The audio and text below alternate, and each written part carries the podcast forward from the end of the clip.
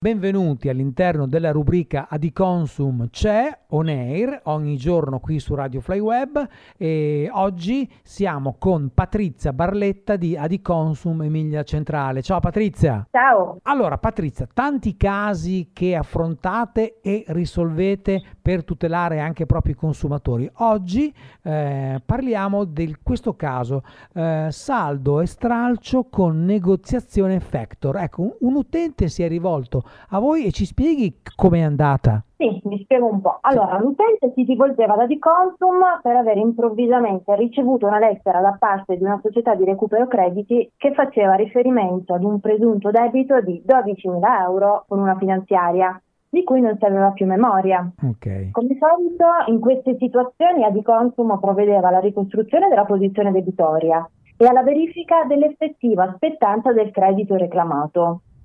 Per far ciò si è proceduto al consulto dei sistemi di informazione creditizia che raccolgono delle banche informazioni sui finanziamenti richiesti e ottenuti da consumatori e imprese. Eh, questi sistemi di informazione creditizia sono comunemente conosciuti come centrali rischi. Sì. La più nota è il CRIF, ma ne esistono anche altre come Experian, CTC. L'iscritto della Consum può ottenere l'estratto della sua posizione gratuitamente in tempi rapidi, grazie a una convenzione in essere tra di Consum Nazionale e il SIC. Eh, allora, dall'analisi dell'estratto delle centrali rischi si sono individuate le informazioni sul rimborso del credito, che comprendono il debito residuo, l'andamento dei pagamenti e, rilevante nel caso in questione, la cessione a società di recupero crediti o factor. Appurata la titolarità del credito in capo al factor, si è dunque preso il contatto con lo stesso per verificare l'ammontare del debito residuo e se ci fosse margine per una trattativa volta a chiusura con saldo e stralcio della posizione. Il saldo e stralcio, come tradizionalmente, tradizionalmente inteso, implica il pagamento in un'unica tranche di parte del debito residuo. Indicativamente siamo sul 50-60%. E non sono però da escludere pagamenti rateali sul minor importo proposto. Nel sì. caso di spese, in accordo con l'utente, facendo leva sul fatto che la posizione era anche particolarmente datata, si è avanzata proposta di chiusura con il versamento di 5.000 euro in piccole rate mensili, poi accettata dalla controparte e formalizzata con un accordo transattivo fra le parti. Quindi come spesso accade in questi casi la controparte ha in una prima fase provato ad inserire nell'accordo la sottoscrizione di cambiali a garanzia, sì. che è una soluzione che come Adiconsum consigliamo sempre eh, perché i cambiali sono titoli esecutivi e dunque darebbero diritto al creditore di procedere direttamente con un atto di precetto in caso di insolvenza. Perfetto. Quindi per questo modo da 12.000 euro iniziali eh, siamo riusciti ad arrivare a 5.000 euro. Beh, insomma, un altro caso risolto da Adiconsum. Patrizia, io ti ringrazio tantissimo e ti chiedo di ricordare ai nostri ascoltatori per chi avesse bisogno o volesse contattarvi come può fare. Grazie a te innanzitutto e tutti i nostri contatti sono presenti sul nostro sito www.adiconsumemiliaromagna.it. Benvenuti all'interno dello spazio Adiconsum c'è on air qui su Radio Fly Web l'appuntamento con uh, l'associazione che tutela i diritti dei, dei, consumatori e siamo con Patrizia Barletta di Adiconsum Emilia Centrale. Ciao Patrizia. Ciao. Come stai? Bene, bene. Allora Patrizia, oggi il caso che trattiamo, e grazie a Dio anche questo, grazie alla vostra professionalità è stato risolto alla grande, è un caso di rottamazione di un veicolo sottoposto a fermo amministrativo da, dall'Agenzia delle Entrate. È un po' intricato questo caso, ce lo vuoi raccontare? Certo, allora, sin dal 2008 Adiconsum in Emilia Romagna ha sviluppato particolari competenze circa i temi del contrasto alla povertà alla prevenzione di sovraindebitamento e usura e si occupa della gestione e accompagnamento delle crisi economiche e debitorie. Sì. Nell'ambito della nostra attività di assistenza su questa delicata tematica, avviene in sinergia con i servizi sociali, Può capitare che per um, evitare aggravi delle posizioni debitorie nei confronti del fisco si scelga di intraprendere la strada della rottamazione di vecchi autoveicoli in disuso, poiché sottoposti a fermo amministrativo dall'agente della riscossione appunto per evitare ad esempio di generare nuovi debiti legati ad esempio ai bolli auto, eh, mentre si sta cercando di gestire e porre rimedio all'esistente. Certo. Come noto, un, un, veicolo sottoposto a fermo amministrativo non può normalmente essere ceduto o rottamato. Sì. La strategia di consumo è dunque volta a interfacciarsi con l'agente della riscossione, quindi agenzia delle entrate riscossione, Sorit, eccetera, sì. per ottenere un nulla osta a procedere. Quindi sarà necessario dimostrare che l'auto non viene da tempo utilizzata sia dal proprietario che dai suoi familiari in ragione del fermo. Le condizioni di assoluta inidoneità e di incapacità circolare del veicolo e che il costo di un'eventuale riparazione supererebbe di gran lunga il valore dell'auto stessa. Esatto. Quindi utile può essere reperire anche un documento che certifichi l'impegno alla rottamazione da parte di un'officina abilitata alle autodemolizioni. Quindi va da sé che la rottamazione del veicolo con conseguente cancellazione del fermo non estingue anche il debito nei confronti della, de- de- della riscossione, okay, okay. che potrà riavviare la procedura per l'iscrizione del fermo stesso su un altro veicolo o procedere con un'altra procedura cautelare. Ecco perché eh, questo intervento non può essere fatto in maniera isolata, ma deve essere accompagnato da tutta una serie di interventi, quali la ricognizione del debito, il ri- riequilibramento del bilancio, il bilancio familiare, la riduzione del debito volta a consentire l'accesso al fondo di prevenzione sovraindebitamento e usura gestito da Adiconsum Nazionale. Patrizia, ti ringrazio di Consum Emilia Centrale. Ricordiamo ancora ai nostri utenti e ascoltatori chi ha bisogno di Adiconsum cosa deve fare. Allora, tutti i nostri contatti delle varie sedi anche territoriali sono presenti sul nostro sito www.adiconsumemiliaromagna.it dove è anche presente il forum del nostro sportello online dove potete farci tutte le richieste possibili. Patrizia, grazie e buona giornata. Grazie a te. Benvenuti all'interno di Adiconsum C'è, lo spazio dedicato ai consumatori qui su Radio Fly Web. Patrizia Barletta di Adiconsum Emilia Centrale. Patrizia, ciao. Ciao. Allora, oggi abbiamo affrontato, insomma, in, abbiamo affrontato tanti altri casi in questi giorni. Oggi parliamo di buoni fruttiferi. Eh, cosa è successo a questo signore che si è recato vers- nei vostri sportelli? Dunque, la questione sottoposta all'esame dell'arbitro bancario e finanziario riguarda le condizioni di rimborso dei buoni fruttiferi postali della serie Q.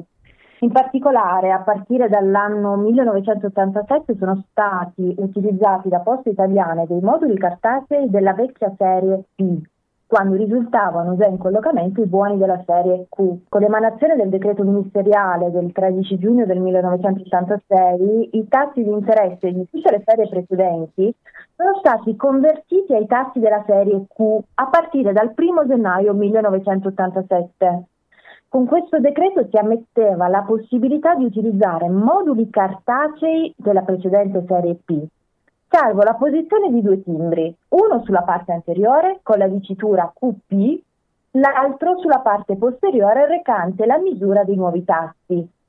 Sui buoni fruttiferi oggetto del ricorso sono stati apposti due timbri, un timbro recante l'indicazione della serie QP e l'altro dei nuovi rendimenti, ma solo dal primo al ventesimo anno e nulla dal ventunesimo al trentesimo anno. Ed è proprio su questo che verte il ricorso, cioè sulla liquidazione degli interessi maturati dal ventunesimo al trentesimo anno, a ragione del fatto che nella disciplina dei buoni fruttiferi postali il vincolo contrattuale tra emittente, ovvero poste italiane, e investitore si articola sulla base dei dati risultanti dal testo dei buoni di volta in volta sottoscritti.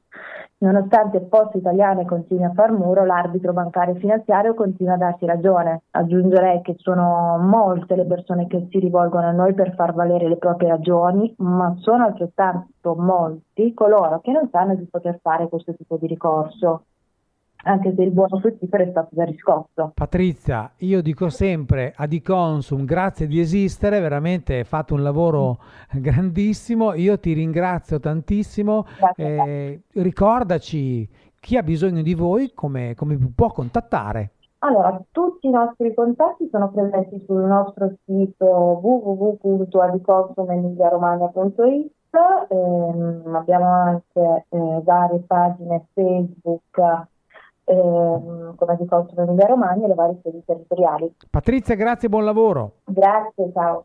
Benvenuti all'interno di Adiconsum c'è On Air, lo spazio dedicato ai consumatori e realizzato da Radio Fly Web in collaborazione con Adiconsum. Oggi sono con Patrizia Barletta, Adiconsum Emilia Centrale. Ciao Patrizia. Ciao. Allora Patrizia, altro caso che si è verificato, tantissimi, ne trattate veramente tanti, questo è di prelievi non autorizzati. So che è successo qualche tempo fa, ma se ce lo racconti, insomma, così facciamo capire ai nostri ascoltatori come avete affrontato e come avete risolto anche questo caso. Sì, allora proprio qualche mese fa un nostro associato, controllando il proprio estratto conto, si accorgeva che erano state effettuate tre operazioni non autorizzate, per un totale di circa 500 euro. Mm. Provvedeva immediatamente a bloccare la cassa e sporgeva denuncia presso i carabinieri. Si recava presso la propria banca e compilava il modulo di reclamo con richiesta di rimborso per operazioni non autorizzate. La banca però non accoglieva la richiesta di rimborso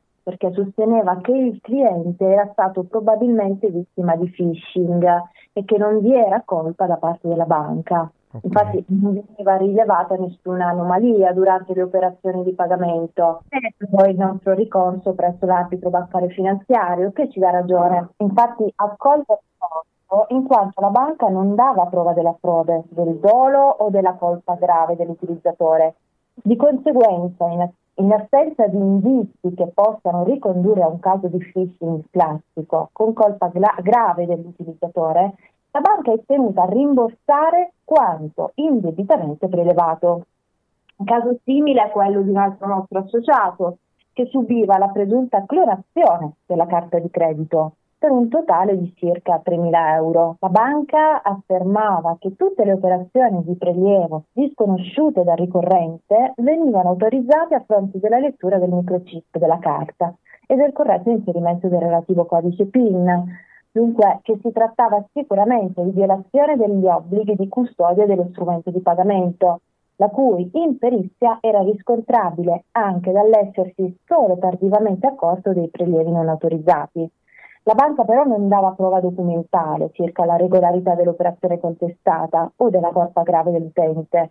In questi casi l'onere della prova sta in, in capo all'istituto di credito. Sì ehm, la banca faceva leva sul fatto che l'utente non avesse eh, il servizio di sms alert, eh, ma la mancata attivazione di questo strumento, il mancato funzionamento di un sistema mh, di sms alert delle operazioni compiute tramite carte di pagamento costituisce in linea generale una disfunzione organizzativa imputabile all'intermediario, quindi è responsabilità della banca. Eh eh beh, insomma, via. Eh, Patrizia, sono casi questi anche abbastanza frequenti purtroppo ultimamente. Io ti ringrazio tantissimo, Adiconsum c'è con noi e per chi ha bisogno di voi, lo ricordiamo ogni giorno, te lo faccio fare un'altra volta, te lo faccio dire dove vi possiamo trovare. Tutti i nostri recapiti sono presenti sul nostro sito www.adiconsumemiliaromagna.it. Buon lavoro, ciao Patrizia. Grazie, ciao.